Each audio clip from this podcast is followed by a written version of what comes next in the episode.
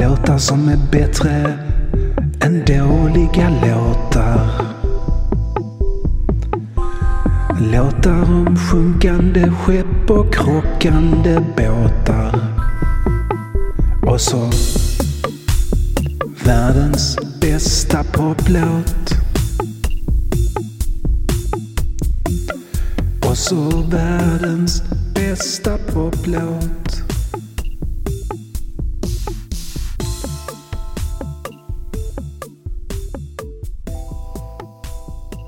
Harry Schindler kom aldrig hem från andra världskriget. Till skillnad från många av hans kamrater så stannade han kvar efter Operation Shingle på grund av det italienska vädret och en nyfunnen kärlek snarare än för att han blivit skjuten till döds eller sprängd i småbitar. Efter kriget har han njutit av solen, odlat apelsiner och hjälpt andra britter att hitta sina döda släktingar eller i alla fall platsen där de dog. Operation Shingle var en militär katastrof. Så illa planerad att det är ett under att de allierade till slut lyckades befria Rom, eller ockuperade beroende på vem man frågar, från tyska trupper. Och några få Mussolini-trogna entusiaster som höll sig kvar. De allierade skickade två divisioner för att göra ett jobb som till och med de mest kroniskt positiva generalerna trodde skulle kräva minst tio. Men det var ett krig med många fronter och alla kunde inte samlas på ett ställe och generalerna chansade och hoppades på tur. Den turen de hade bestod i att tyskarna inte trodde att någon skulle vara så dum att de försökte sig på en storskalig landstigning med patetiskt få soldater. Därför kunde större delen av de två divisionerna stiga i land på stranden vid Anzio utan att stöta på något större motstånd. Väl på land var det första målet att bryta en försörjningskedja till Rom. Eller det var ett av målen. Befälhavarna hade fått både motstridiga mål och motstridiga prioriteringar och det blev inte klarare när kommunikationen med The High Command gav ytterligare mål och ännu fler motstridiga prioriteringar. Men det var i alla fall viktigt att besegra Italien ordentligt för att stänga den fronten inför de avgörande striderna på västfronten. Att det var förvirrat berodde inte så mycket på generalerna och på de allierades överbefälhavare som det berodde på förvirring i de politiska ledningarna. Militärerna visste mycket väl att de var alldeles för få men Churchill hade bestämt sig för att kriget i Italien var prioriterat. Men också bestämt sig för att de inte kunde avvara särskilt många landstigningsbåtar eller soldater för de kunde inte riskeras då de skulle användas i Normandie några månader senare. Så det var 36 000 soldater, mestadels infanterister, som landsteg vid Venancio och med oklara instruktioner begav sig inåt landet. Det var januari 1944. Det var kallt. Det var frost i marken. Och snart hade den tyska militären förstått att britter och amerikaner hade börjat avancera. De skickar ut en pansardivision med 40 pansarbandvagen, fyra Tiger i spetsen och en massa tusen soldater. De allierade var både färre och hade sämre utrustning och inga stridsvagnar. Det står snabbt klart att reträtt för att invänta förstärkningar är det enda sättet att undvika total utplåning. Det borde inte ha gått, men även om den tyska sidan initialt hade 10 till 15 000 fler soldater och stridsvagnar var det inte väldigt motiverade soldater de hade. Många hade varit på östfronten och stridit mot Sovjetunionen och hade sett Italien som ett bra ställe att vänta ut krigsslutet på i väntan på freden, hur den än skulle se ut, och en framtid utan uniformer och gevär. De var inte särskilt motiverade att ta risker. För att täcka de allierades reträtt beordrades några styrkor att stanna kvar och fördröja de tyska stridsvagnarna. Bland dessa fanns Harry Schindler och bland dessa fanns The Royal Fusiliers Company C. Schindler överlevde men det gjorde ingen i Company C. Men de höll bron tillräckligt länge för att huvuddelen av divisionerna skulle kunna retirera säkert. Det räckte med att fördröja tanksen med 40 minuter där dog Eric Fletcher Waters. Man höll bron till priset av ett par hundra vanliga män. När Roger Waters, senare basist och låtskrivare i Pink Floyd, är 12 år gammal hittar han några av sin pappas uniformer, ett tjänstevapen som säkert inte fick förvaras i hemmet och en pappersrulle i en av mammas byrålådor. Pappersrullen hålls ihop av ett förgyllt löv och försiktigt drar Roger ut pappret och läser. Det är från gamle kung George som skrivit till Rogers mamma. Kungen beklagar att Eric Fletcher Waters dött. Rogers pappa som dog vid Anzio när Roger bara var fem månader gammal och hans majestät hade skrivits under med sin alldeles egna gummistämpel. 2012 är Roger Waters och filmar i Italien när han får ett samtal från Harry Schindler som sett Roger Waters på TV. Schindler har hört Pink Floyds When the Tigers Broke Free, världens bästa poplåt, och känner igen sig i beskrivningen av Anzio-stranden 1944, av frosten i marken och av hur tigrarna slet sig loss. Vill du se var din far dog? Det ville Roger. Schindler har koll. Han har kartlagt slaget minut för minut och dödsattesten visar ungefär när Eric Fletcher dog. Med några tiotals meters marginal kan Schindler visa Roger Waters var det hade hänt. Händelsen som påverkat hela hans liv och konstnärskap. Hans misstro till politiker, hans misstro till militären och hans misstro till alla. De står några kilometer från stranden vid det som är en nybyggd modern bro som ingen befälhavare tycker är bättre att behålla än att spränga även om tyskarna tar den, för det är nya tider nu. Det är fred i Europa och det är EU och det är samverkan som gäller, inte som 1944. Cirklar sluts. 1968 när Waters skriver om krig till The Pink Floyds andra skiva är han inte redo för några avslut. Floyds låtskrivare och stjärna höll på att glida in i vansinne och de andra försökte skriva lika bra låtar som Syd Barrett hade gjort. Men det gick så där. Men Corporate Clegg har sin påklistrade psykedelia till trots en botten som de flesta andra låtar från det vilsna Pink Floyd som famlade runt efter att Barrett försvann saknade. Barrett hade inte helt försvunnit på Corporate Clegg. Hans fascination vid det så kallade musikinstrumentet kazoo och dess uppfinnare Thaddeus von Clegg märks tydligt trots att Barrett själv checkat ut från bandet och in på hotellet på månens mörka baksida när de spelade in den. Men låten uttrycker ändå Waters saknad efter honom och av pappan som han inte har några minnen av.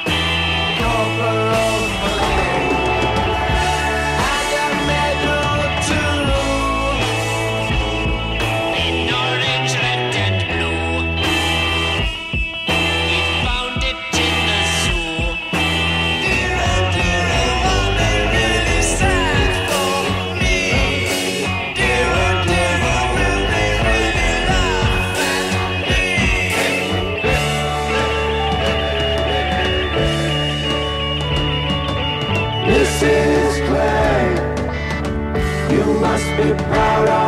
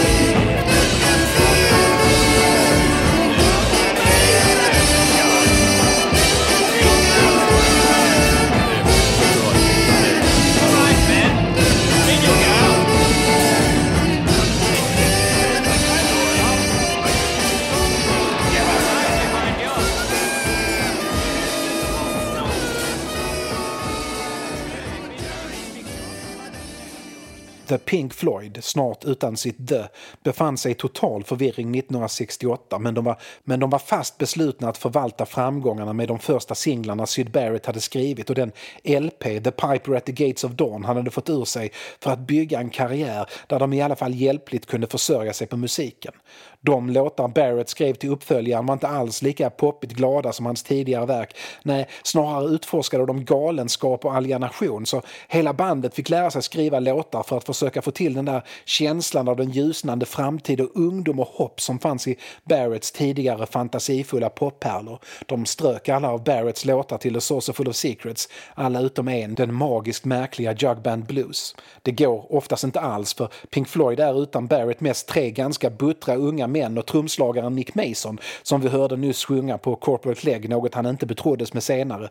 Borta är Barretts förtjusning över ungefär allt. Med Barrett försvann essensen i Pink Floyd och de skulle inte hitta tillbaks till den. De skulle hitta magi på annat sätt. De är rätt igenom fantastiska de där första 15 åren efter den där gången de helt enkelt struntade i att hämta upp Barrett inför en konsert.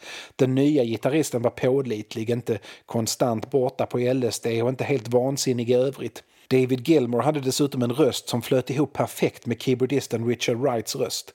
A Source Full of Secrets säljer bra men sen går det ut för med skivförsäljningen. Att Richard Wright lär sig spela annat än samma arabiska notskala hela tiden och att Roger Waters lär sig spela bas ordentligt hjälper inte.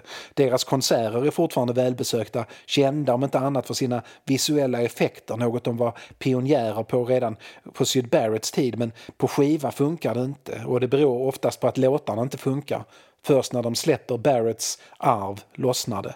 Det finns ändå mycket positivt att säga om de där vilsna åren i Pink Floyds historia och det mesta av det positiva har med Richard Wright att göra. Han är en av de där bortslösade låtskriveritalangerna vi då och då råkar ut för. Men hans plats i bandet minskade ju större plats de två giganterna Roger Waters och David Gilmour tog eller krävde. Wrights sorgliga, lätt drömska låtar var de som släpptes på singlar och hans röst fångar de där känslorna väl. Ingen kan skriva låtar som Syd Barrett men den i Pink Floyd som kom närmst var Richard Wright.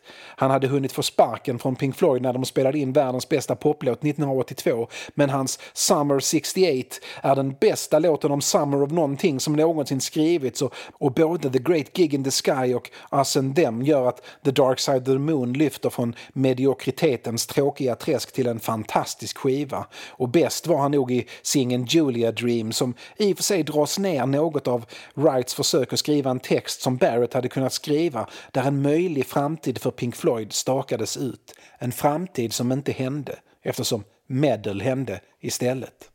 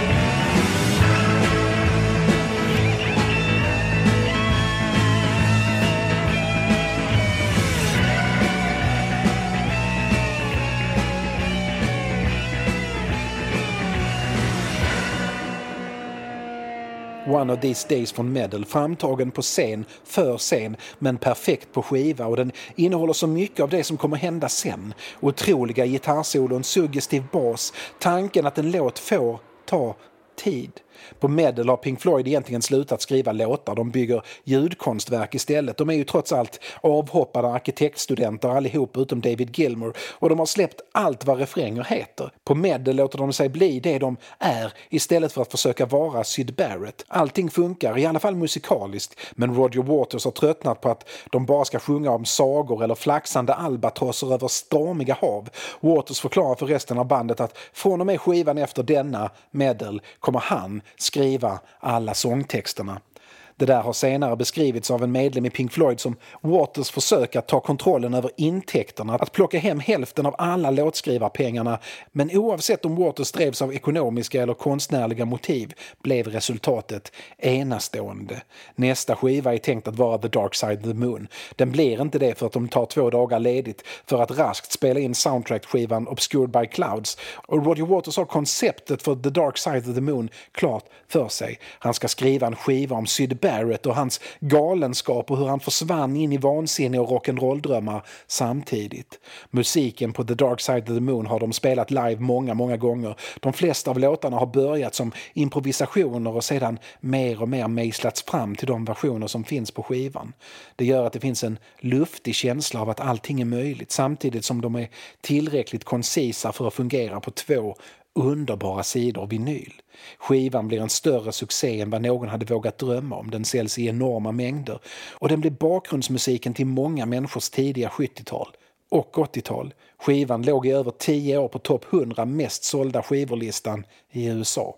Det är, om vi ska vara ärliga, ingen bara fantastisk skiva, framförallt inte om man jämför med Pink Floyds kommande skivor eller deras debut-LP, men den är tillräckligt bra för att fascinera från den innovativa användningen av syntar till de insprängda intervjuerna med bekanta om hur de ser på våld. En av de intervjuade var Paul McCartney, men han klipptes bort eftersom alla kunde känna igen hans röst.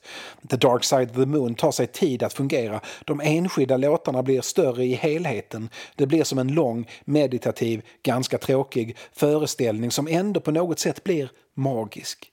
Skivan förändrar det mesta för Pink Floyd. De blir till exempel mångmiljonärer. De sjöng sarkastiskt om money men nu plötsligt har de pengarna de nyss hånade. De fyller arenor istället för små klubbar. De är 1973 och 1974 det största bandet i världen med allt vad det innebär av krav och prestationsångest och pengar. Waters vill egentligen att de ska spela in den skiva med politiska djurmetaforer löst baserat på Orwells Animal Farm han gått och skrivit på som uppföljare men det känns inte rätt i tiden. Efter avslutad turné får de hur mycket studietid de vill för att spela in uppföljaren till The Dark Side of the Moon och de får den i Abbey Roads stora studio. När de spelade in The Piper at the Gates of Dawn spelade de in i den lilla studion men fick se den stora när de var och hälsade på The Beatles när de höll på att spela in någon sorts skiva om någon sergeant och hans blåsorkester men nu var det Pink Floyd som hade det anrika, stora golvet. Eftersom de verkligen inte ville bli förknippade med kommersialism eller publiktrieri bestämmer de sig för att spela in en hel skiva bara framförd på köks och städredskap. De kallade sitt projekt för Household Objects och de la ett par månader på det. Sen tröttnade de på att vara provocerande experimentella. Skivbolaget tröttnade också och bandet började improvisera på mer konventionella instrument istället och snart har de tre riktigt bra låtar tänker de. Pax för att skriva texterna, säger Roger Waters. Han har konceptet klart för sig. Han ska skriva en skiva om Syd Barrett och hans galenskap och hur han försvann in i vansinne och rock'n'roll-drömmar samtidigt. I det konceptet passade hans lilla dikt Wish You Were Here in utmärkt och tillsammans med musik David Gilmour skrivit blev den skivans titelspår och så hade de fyra låtar och det är allt som behövs när man är Pink Floyd. Det avgörande musikaliska ögonblicket på det som skulle bli LPn Wish You Were Here var när Gilmore improviserade fram fyra gitarrtoner till ljudet av kristallglas som gnids med våta fingrar, det enda som blev kvar av den där köksredskapsmusiken. Shine On You Crazy Diamond är sorglig, kärleksfull och helt helt utan några musikaliska influenser för Syd Barrett. Den låt som allra mest handlar om Syd är också den där hans musikaliska arv hörs allra minst. Detta trots att han oanmäld dök upp i studion under inspelningarna och sa att han kommit för att göra sina pålägg. Ingen kunde känna igen honom. Den galna diamanten som en gång strålade som solen satt på en stol i hörnan, hade för små kläder på sig och ingen av hans gamla bandkamrater kom sig för att ens säga hej.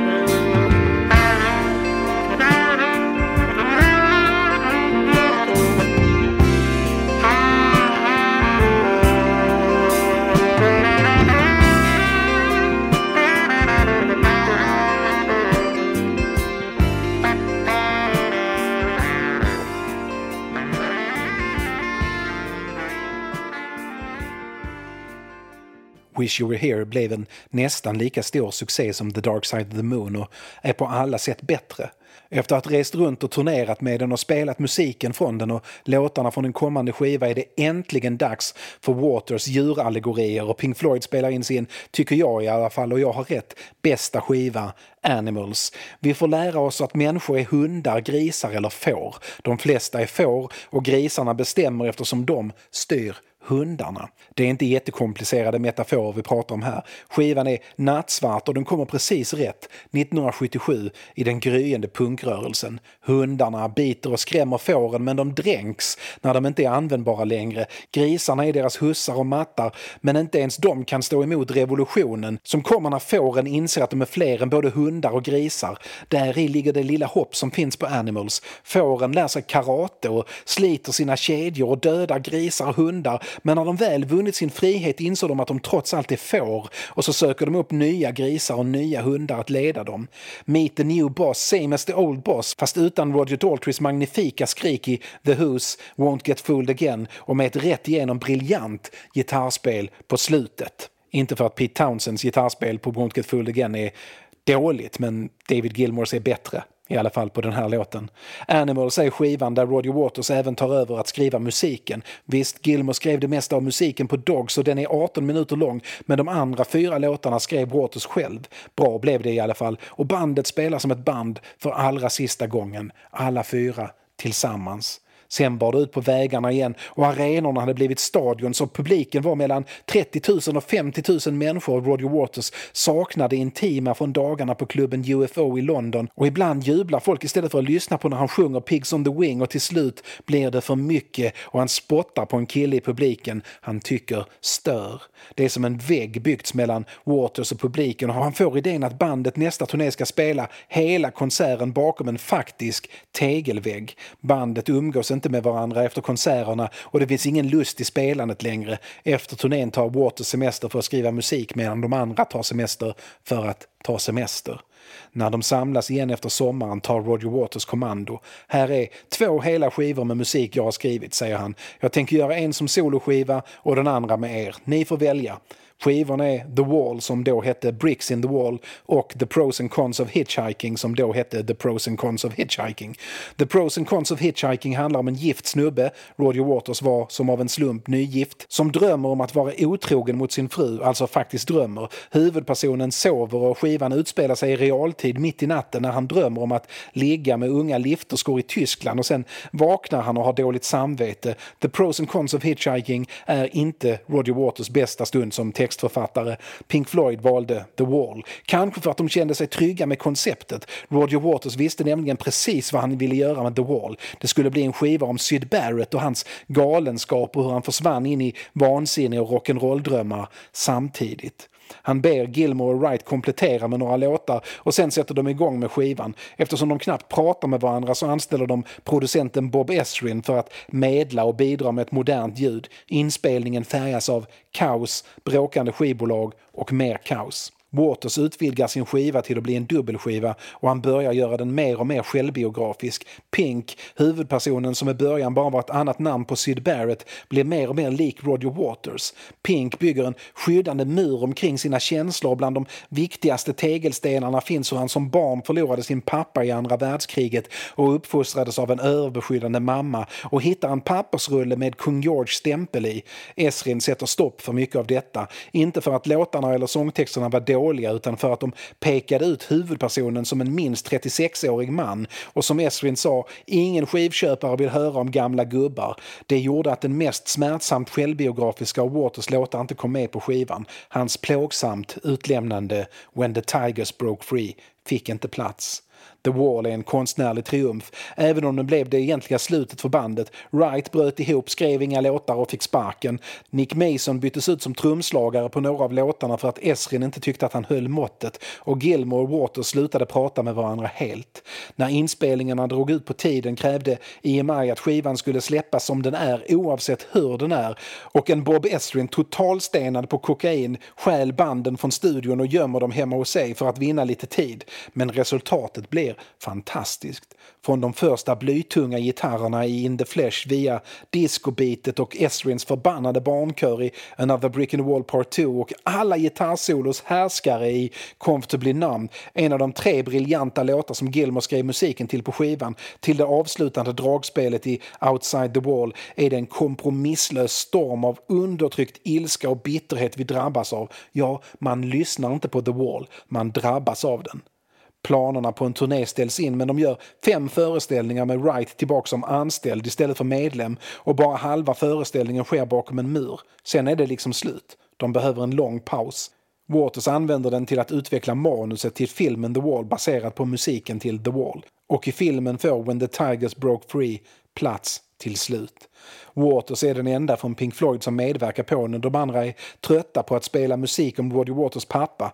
Det spelar ingen roll. Michael Kamen arrangerar orkestern och Waters sjunger återhållsamt briljant. Varenda ord dryper av smärta och svärta och den sista raden “That's how the high command took my daddy from me” kan vara en av de mest känslomässigt fyllda textrader som någonsin sjungits. Pink Floyd träffas igen 1982 för att diskutera hur de ska följa upp The Wall. Skivan säljer fortfarande i massor och Another Brick in the Wall blev deras första singelhit på tio år. En helt vansinnigt stor singelhit. Skivbolaget vill ha en gladare skiva. Gilmore vill ha en skiva som inte är politisk men han orkar inte skriva låtar. Och Mason vill spela in en poppig skiva med texter som får lyssnaren att glömma sin helvetiska vardag och helst något som vare sig är politisk eller handlar om Roger Waters pappa. Roger Waters berättar att den nya skivan kommer handla om två saker. Dels Roger Waters pappa och dels om att Margaret Thatcher, Storbritanniens premiär premiärminister är helt jävla dum i huvudet och det gäller hennes väljare också och första singeln ska vara When the Tigers Broke Free. The Final Cut blir Roddy Waters sista skiva med Pink Floyd. Och om man frågar Roddy Waters Pink Floyds sista skiva, och det är en nattsvart liten diamant. When the Tigers Broke Free fanns inte med på den när den släpptes trots att det stod på singeln att den var tagen från skivan. På senare CD-utgåvor finns den med, helt i onödan. På The Final Cut funkar den inte alls, den bara stör flödet. Men tagen för sig är den helt enastående. Många beskriver The Final Cut som en soloskiva från Roger Waters. Det står till och med att den är det nästan på skivomslaget. Men det är inte sant. David Gilmour märks tydligt och nästan hela tiden. Han gör några av sina karriärs bästa gitarrsolon på den. Och det vill inte säga lite. When the Tigers Broke Free är kulmen på en lång resa från Syd Barretts lättsamma poplåtar om att stjäla damunderkläder, underkläder, gnomer och Emily som leker till djupt ner i det oändliga mörker som finns inuti Roger Waters. Han må ha hamnat snett i sina analyser av världspolitiken påfallande ofta de senaste 15 åren. Hans syn på Israel är inte nyanserad ett dugg och hans uppgivna uppfattning om NATO och Ryssland lämnar en hel del övrigt att önska. Men inget av det spelar någon roll för When the Tigers Broke Free den är fortfarande en arg pojkes skrik på rättvisa för pappan som dog och för han själv som fick sin pappa stulen från honom innan han ens fyllt fem månader. Den är musikaliskt enkel, visst, men det är en styrka här. Det är berättandet som är poängen och den resa berättaren gör genom de tre verserna. Den första sjungs av en allseende neutral berättare. Det är Roger Waters men med en vuxen människas distans och med en tydlig saklighet. Han beskriver hur det var och hur det såg ut där vid brofästet i Anzio i januari 1944. I andra versen kastas vi in i hur barnet hittar både pappersrulle och liksom sin far i faderns saker där i den där byrålådan. Nu är det inte längre någon nästan utomstående berättare som talar till oss. Nej, det är den vuxne Roger Waters som lever sig in fullt ut i barnet Roger Waters och det ögonblick som format honom och som inte kan sluta påverka honom. Den sista versen är bara ilska. Ilska över meningslösheten, den meningslösa dödens meningslöshet. Hur förhåller sig ett barn till en pappa som dog i kriget mot Tyskland 1944? Hela efterkrigsvärlden utmålar kampen mot Tyskland som det goda seger mot det onda och det får man ändå säga, trots att Hitler inte här och kan försvara sig, är ju Helt rätt.